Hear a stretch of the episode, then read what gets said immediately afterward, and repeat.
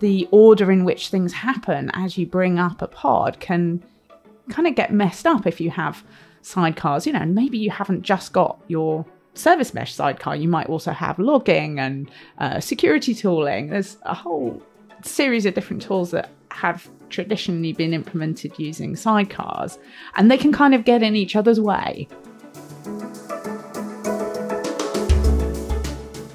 Welcome back to DevOps Sauna. Uh, we've got Mark and Andy here today. Hello, hello.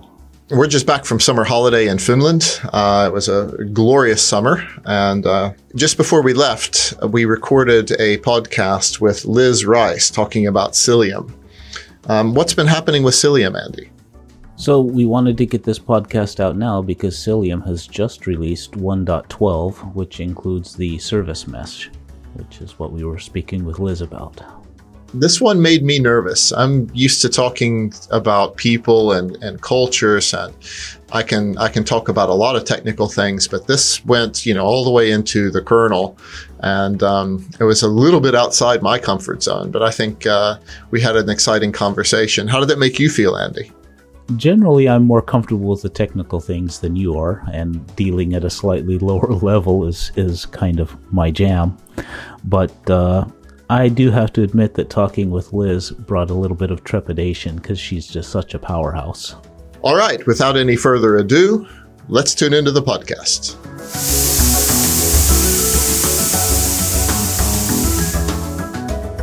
Hi, it's Mark, and welcome to DevOps Sauna. We have a really interesting guest today. We have Liz Rice, the Chief Open Source Officer at Isovalent. Cilium has recently expanded their. Hi, Liz. Hi. I may have come in a bit early there. Sorry. Uh, completely cool. Um, Cilium's recently expanded their network overlay provider to become a full-fledged service mesh running without a sidecar. And we're really excited to have you on the program here today.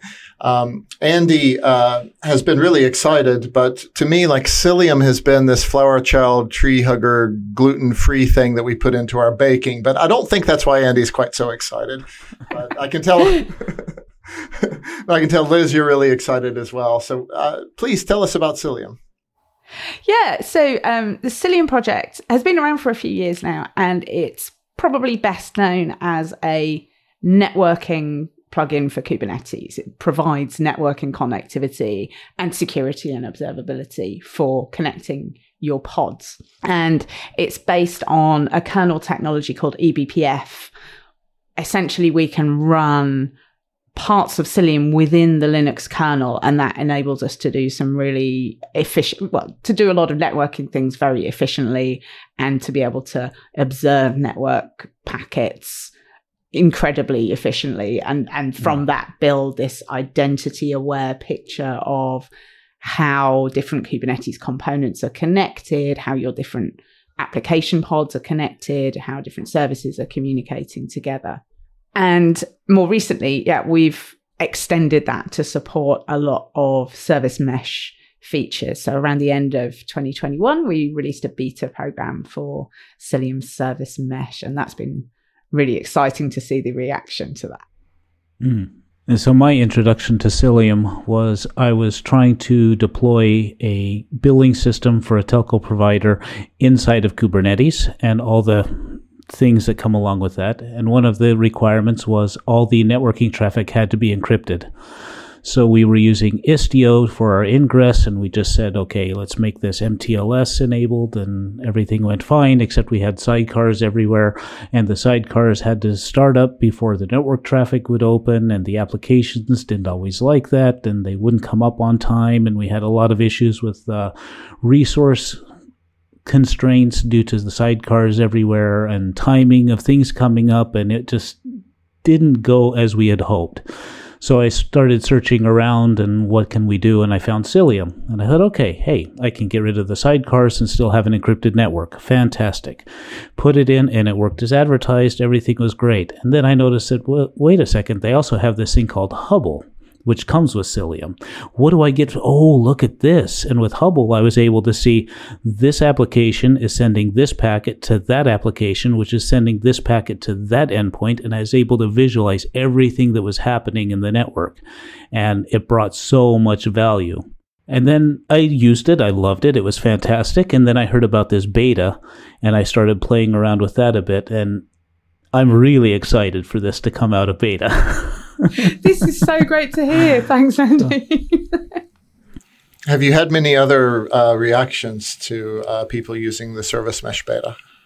Yeah, I, I think a lot of the reaction we've had very much echo what Andy said there. So people find sidecars resource hungry. I mean, every, if you have an instance of the network proxy in every single pod, then every one of those proxies has its own copy of routing information. Um, you know, every single one has its own executables. It's, you know, the, it, all adds up. And if the routing information is substantial, if you've got a, a large set of endpoints to connect to, then having that routing information duplicated in every single pod can, you know, be a significant amount of memory.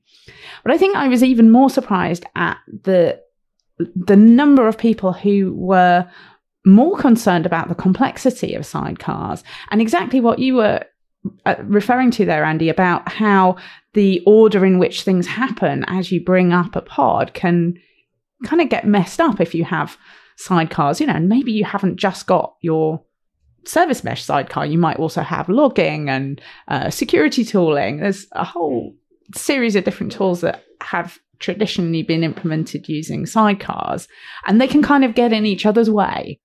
Exactly. You can't just say, let's put the sidecars in it init container so it starts up first because it needs to run all the time.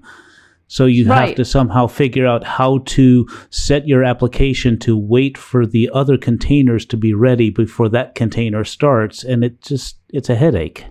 Absolutely. Yes. And there could be kind of, uh, well, you know, this sidecar container might need the networking connectivity in place before it can do what it needs to do to, uh, to, you know, get started. So it can get quite complex quite quickly. And I think the, the issues that people run into sort of operationally and also just making sure that they've got those sidecars injected it, just creates more headache for people operationally and so i was really um, surprised at the level to which people just say i just want to get rid of sidecars because they're just too operationally complex so having mm. one instance of your your proxy per node uh, seems to appeal to a lot of people from a from a kind of administrative operational perspective.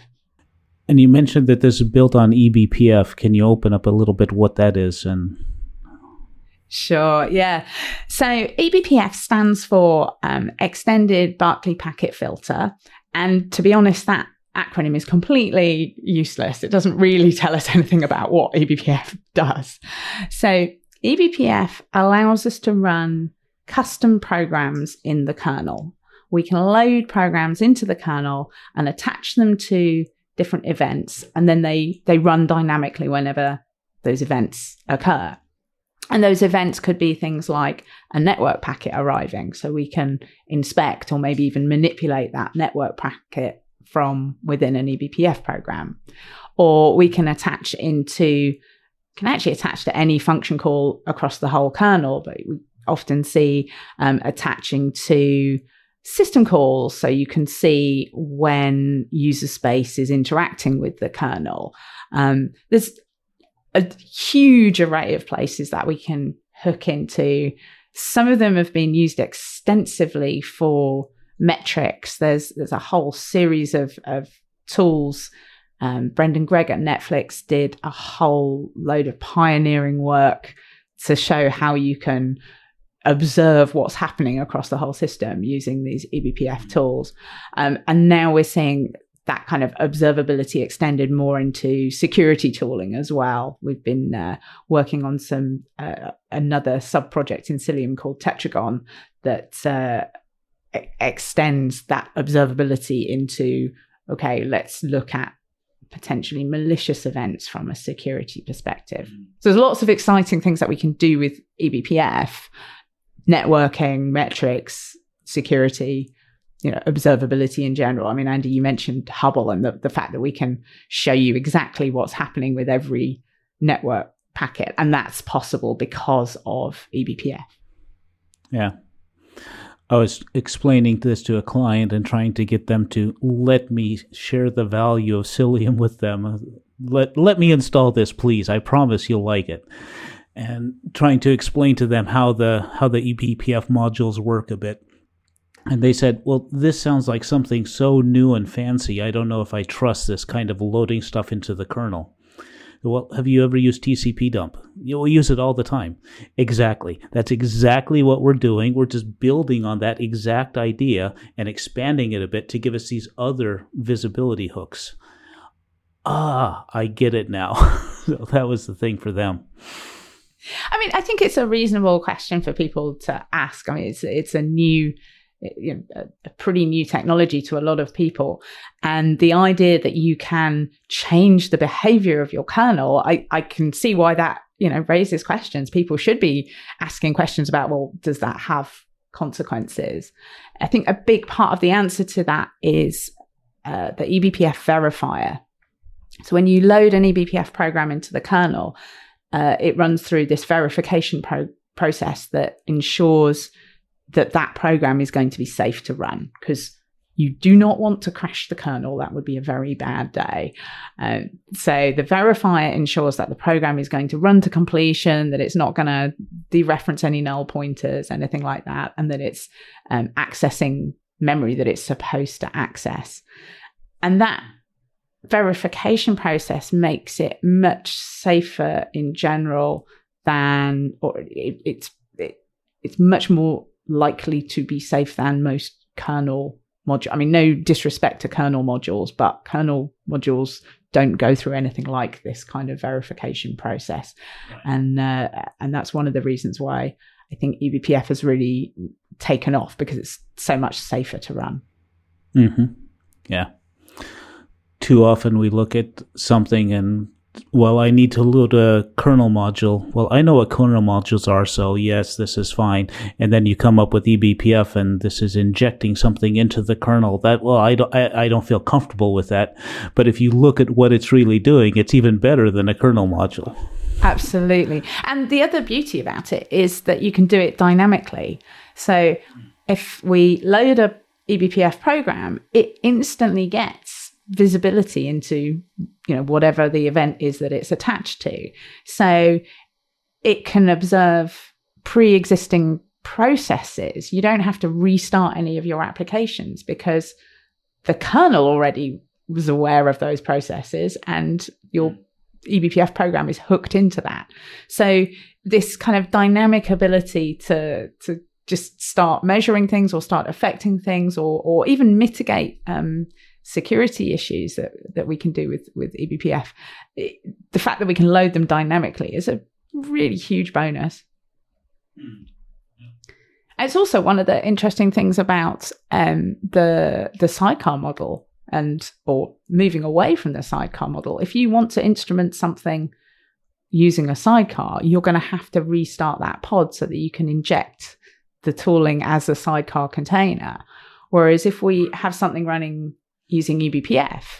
We just have to start the eBPF tooling and you know, we may need to point it at like, yeah, we want you to look at all the pre-existing processes or, or, you know, but it can access everything that's happening on that machine, which is really right because it's running in the kernel of the host, it by definition has visibility of everything. And we just load that, please look at these specific bits and tell me what's happening. Could you describe for me a use case for that?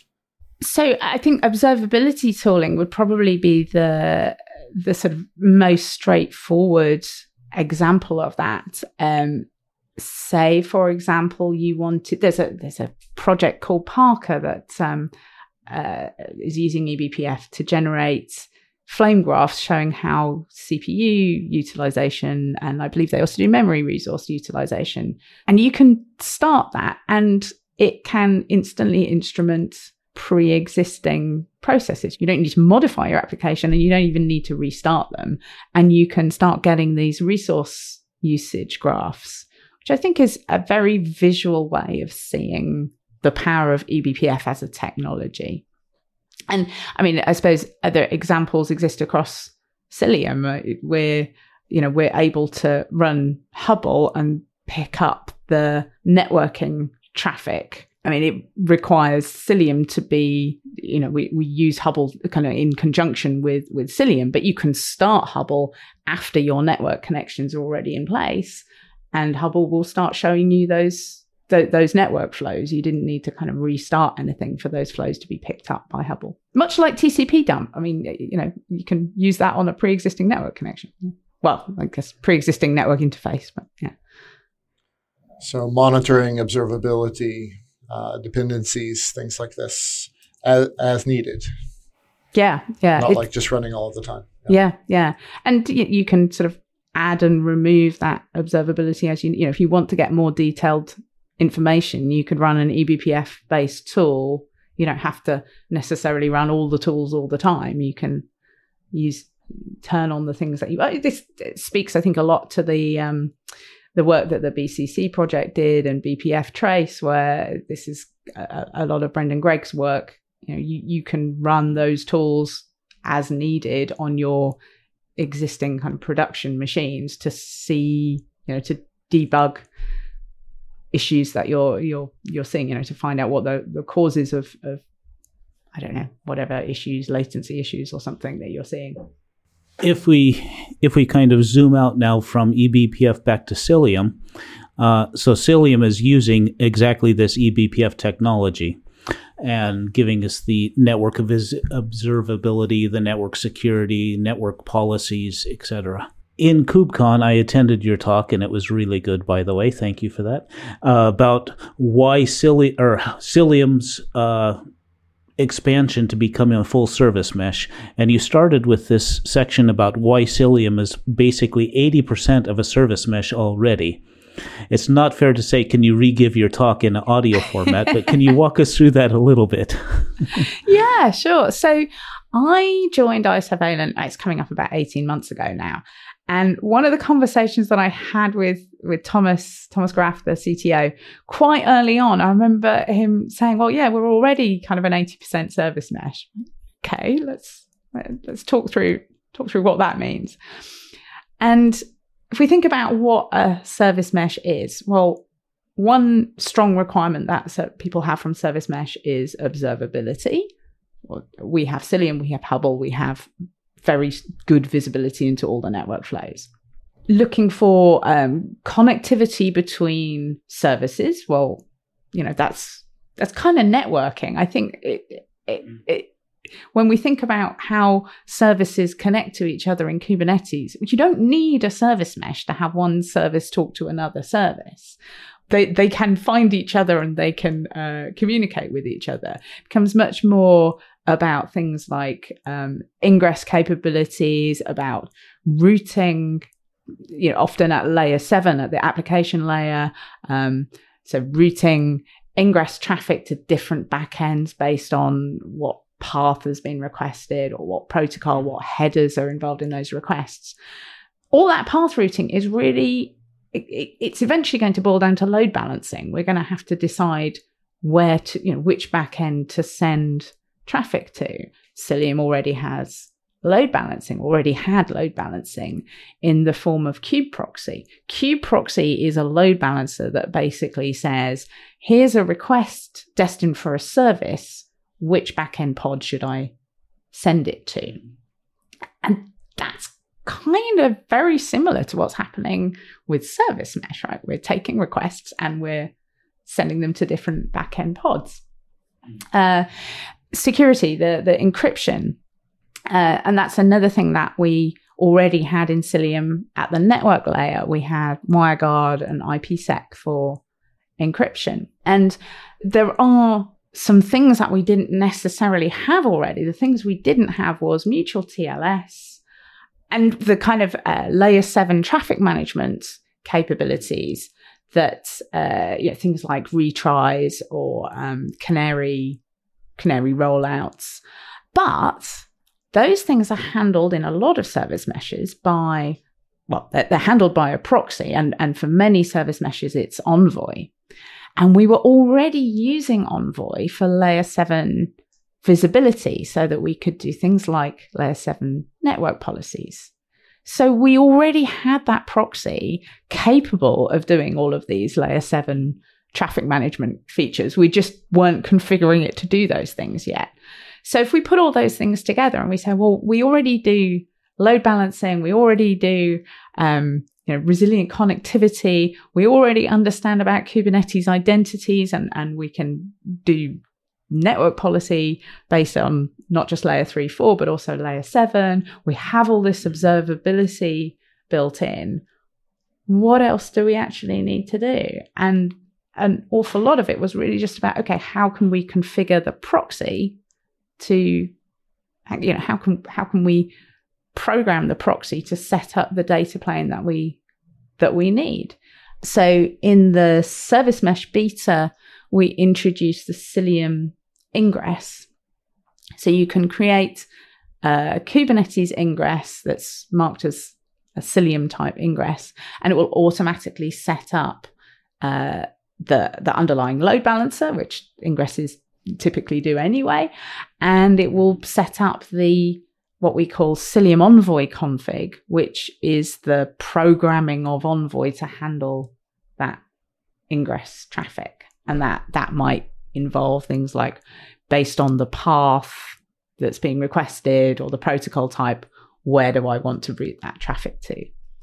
Um, yeah, so that, those are the kind of probably the biggest things that we introduced with Service Mesh Beta, the ingress and the Cilium Envoy configuration.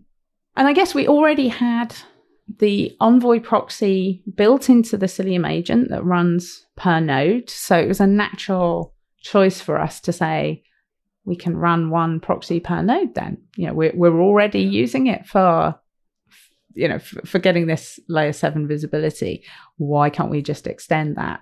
And we had to figure out how we were going to program different listeners for different traffic. You know, we have, if you have multiple, uh, ingresses or multiple Envoy configurations, that's going to configure different listeners within Envoy. Mm-hmm. Um, and uh, but you know, so far so good. I think it's it's a model that people you know are responding to responding to very positively, like you did, right. Andy. yeah.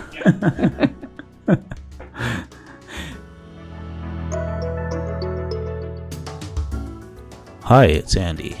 Earlier, this year, I was able to go to Valencia and see KubeCon live, and I saw a talk from Liz about this very topic, and it was a good one, which prompted this podcast.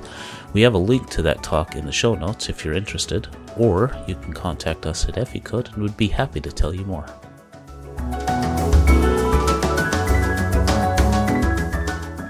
And one thing I want to kind of dig out or clarify a little bit you say that one thing that's missing is the MTLS.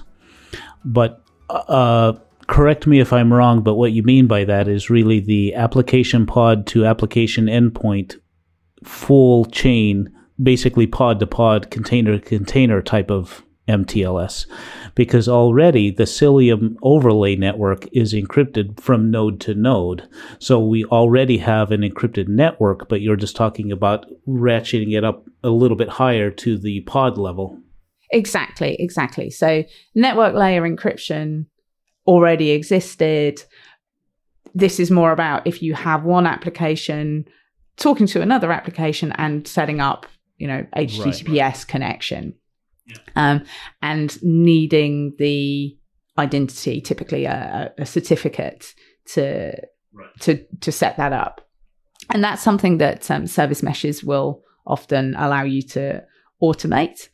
Um, so in Cilium Service Mesh today, we don't have that MTLS automation, but we do have the network layer encryption. Right. And we have a very um, exciting um, vision of how this is going to evolve. And I think this will be something that we see coming out over the next, you know, few few months. Hopefully, the next uh, Cilium release, where the idea is to separate the authentication part, the bit where we say, I, I recognize the identity uh, of each end of the one end recognizes the other end and vice versa, um, to separate that authentication process that happens in TLS from the encryption part.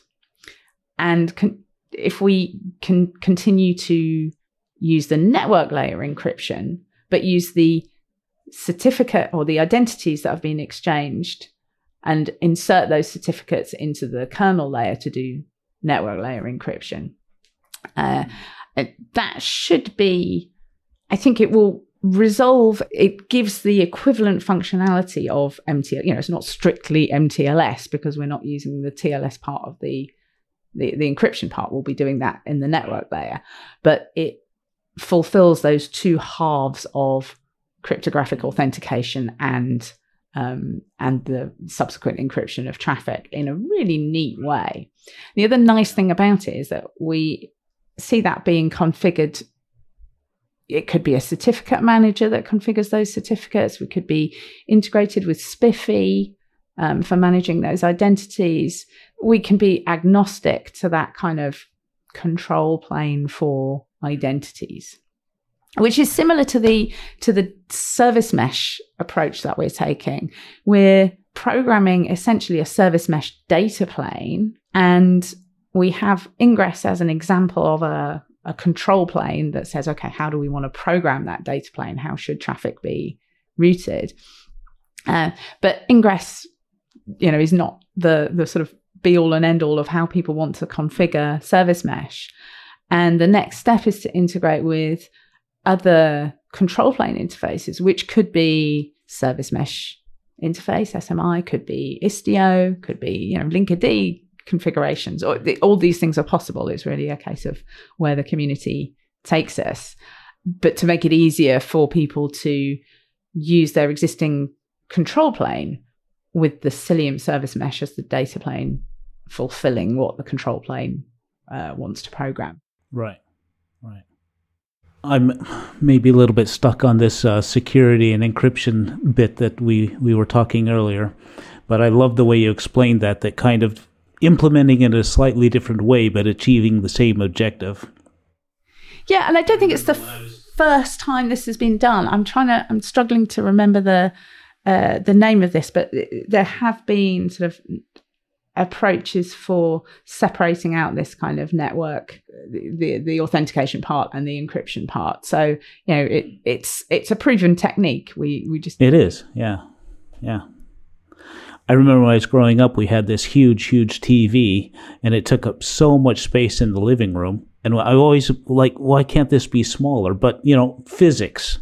You have to have the CRT display. You just simply can't make it slim, smaller. And then suddenly we come up with LCD screens and well, physics change because it's a diff- completely different technology.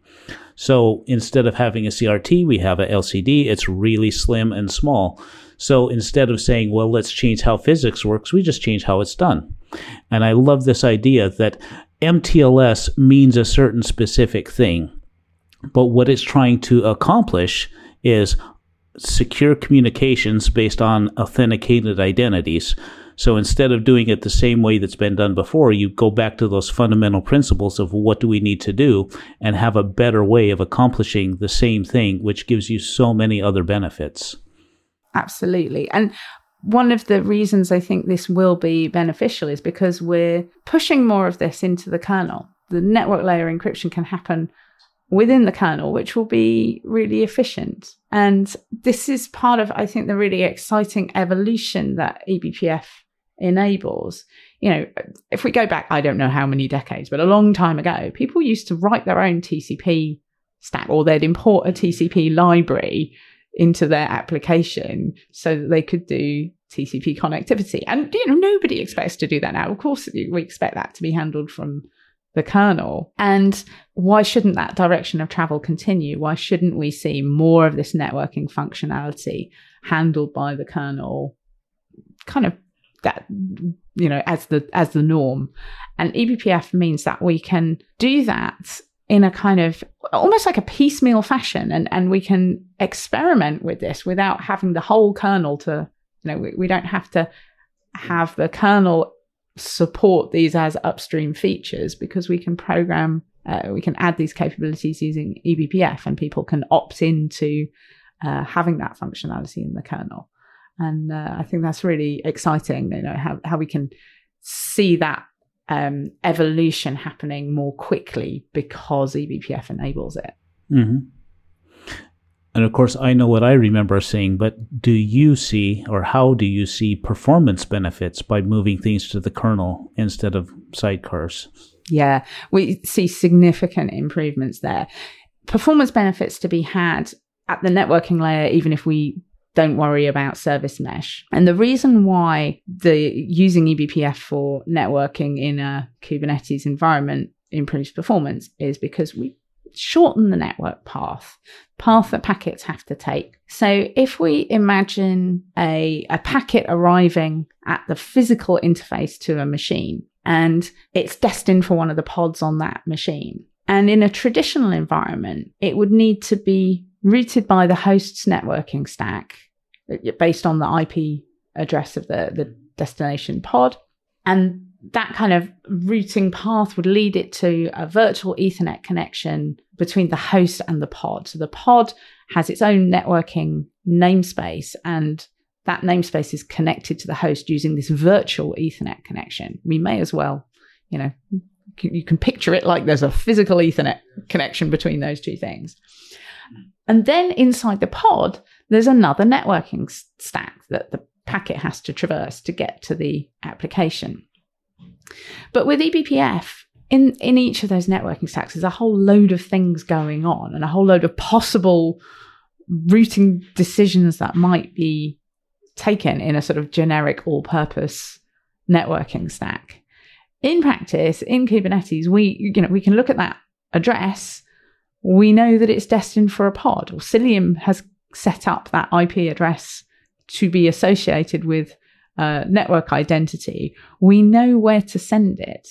And we can take it directly from the network interface pretty much as soon as it arrives on that machine. And we can send it directly into the networking namespace of the pod. We don't have to kind of traverse the whole networking stack on the host. So you can massively shortcut the networking path that that packet has to take. So we already see some pretty significant improvements in performance just with straightforward Kubernetes networking.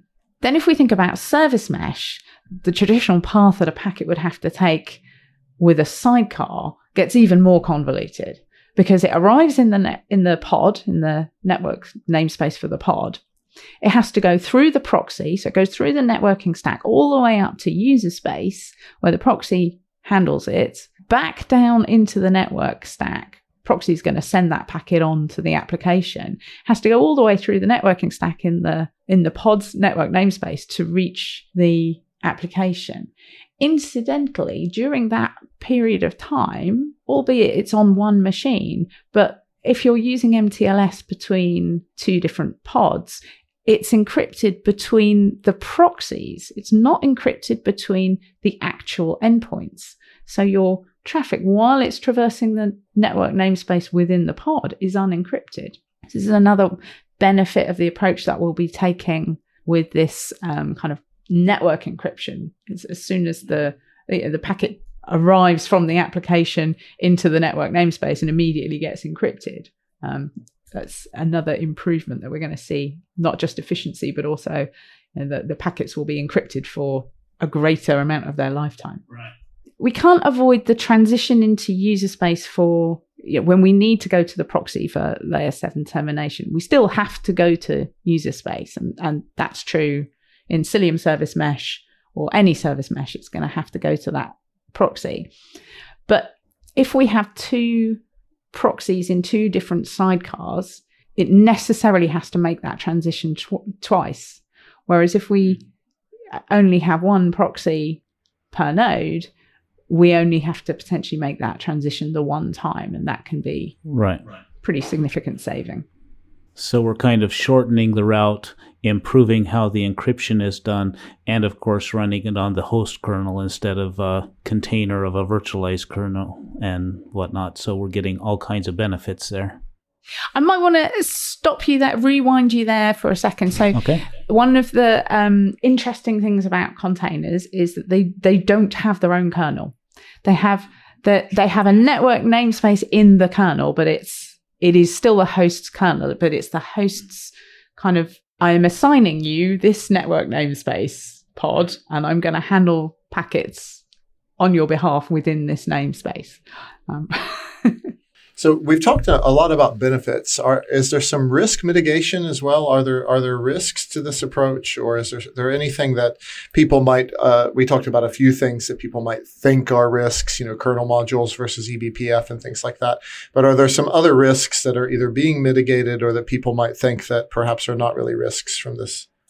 Yeah. So one, I guess, question that people have asked about the per node proxy model is whether that makes the you know that single proxy a a single point of compromise from a security perspective. You know, if, if all of your traffic is passing through that proxy, does that increase the um, the security risk? And I think there is some legitimacy to that argument because you know you have got one component, but one mitigation and one kind of philosophical point I think I would make about that. And the mitigation is well, you're not required to only have one proxy per node. So there is no reason why you couldn't run additional proxies. So um, one option that we've not had a, a, strong requirement for this yet, but um, having a proxy per namespace might be an interesting compromise that allows you to achieve a lot of the efficiencies, but allows you to keep some separation between different applications if you're worried about that that kind of point of failure. I think philosophically, the thing that people think about when they think about these kind of isolation layers, they forget that there is one kernel. There is only one kernel on that machine, on that host. Mm. And all of your traffic is going through that kernel. And we trust the kernel. And of course, occasionally there are security vulnerabilities in the kernel and, and you know that that is obviously a, a, problem. But by and large, we expect the kernel to be able to safely handle traffic from all of our mm-hmm. components.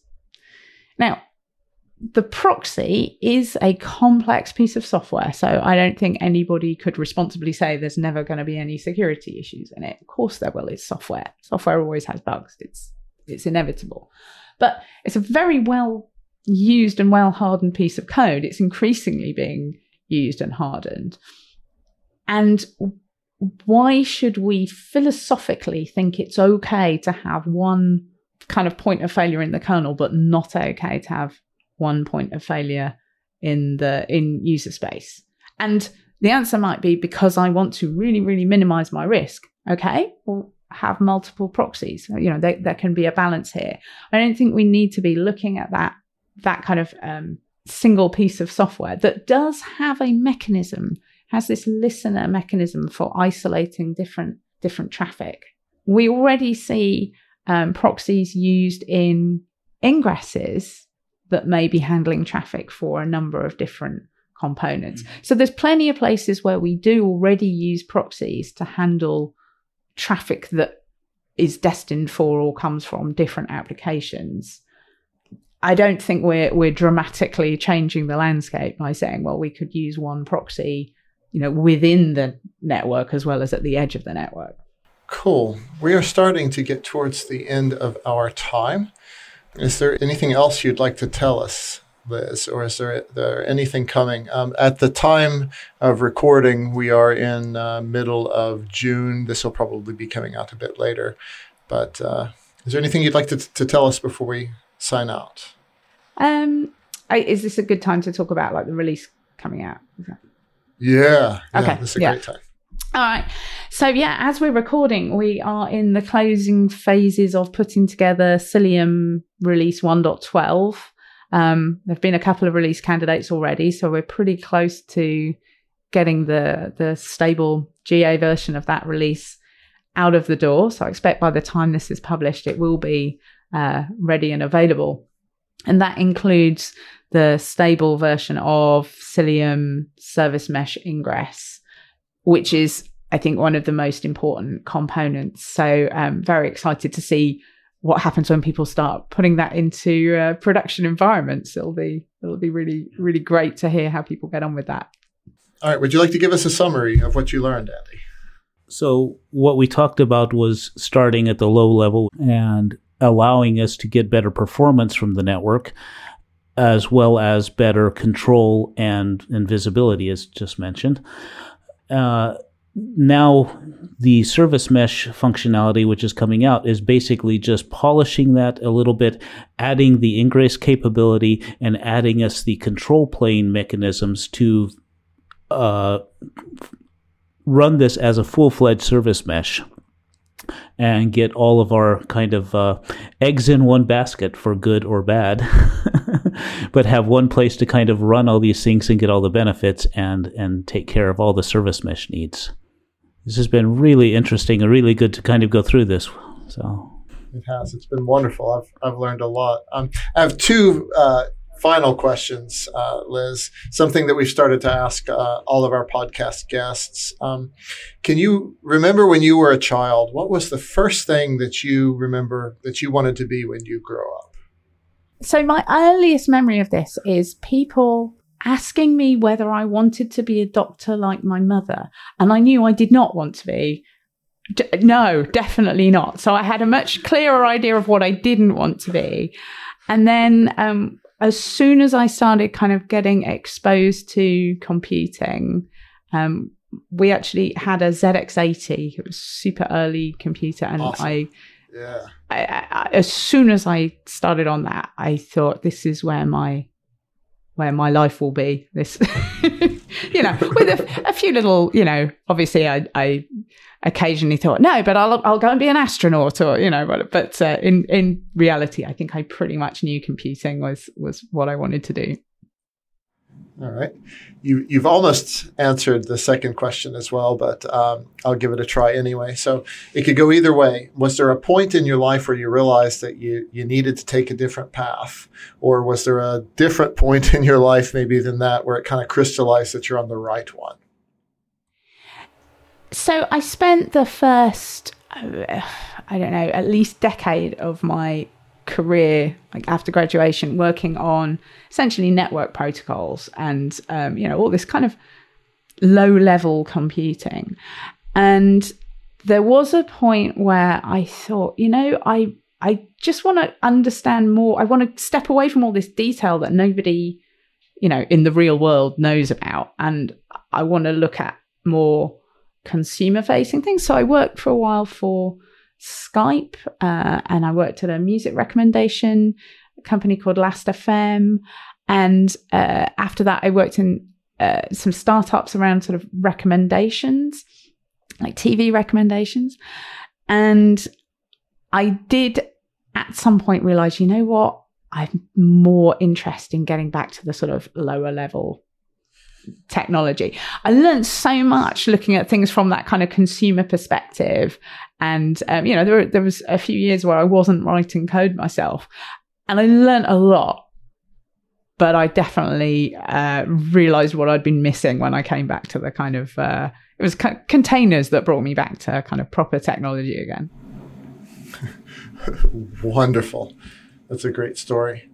Thanks again, Liz. Um, this is Mark and Andy and Liz Rice from the Eficode DevOps Sauna podcast. Thank you and see you next episode. thanks. Goodbye. Thanks for having me. Thank you for listening. If you would like to continue the conversation with Liz Rice, you can find her social media profile from the show notes. If you haven't already, please subscribe to our podcast and give us a rating on your platform. It means the world to us. And check out our other episodes for interesting and exciting talks. Finally, before we sign off, let's give our honored guest an opportunity to introduce herself. I say now, take care of yourselves and feel free to reach out to Andy and I for any topics or people you'd like to hear more about. Hi, my name's Liz Rice. I am Chief Open Source Officer at Isovalent, which is the company that originally created the Cilium project. My name is Mark Dillon. I've been in Finland for somewhere more than 17 winters now. I've been building products my whole life, and I believe that if you build the people first, then you have a strong culture that builds the best products. Hi, my name's Andy Allred. I've been in Finland for over 20 years already. I started my career in the US Navy in nuclear powered fast attack submarines, doing all kinds of cool tech stuff and learning that uh, tech is there to serve a mission which people have. And then I've spent my career in IT and mostly telecoms, figuring out how tech can serve the mission of people and support the processes and the people in their jobs.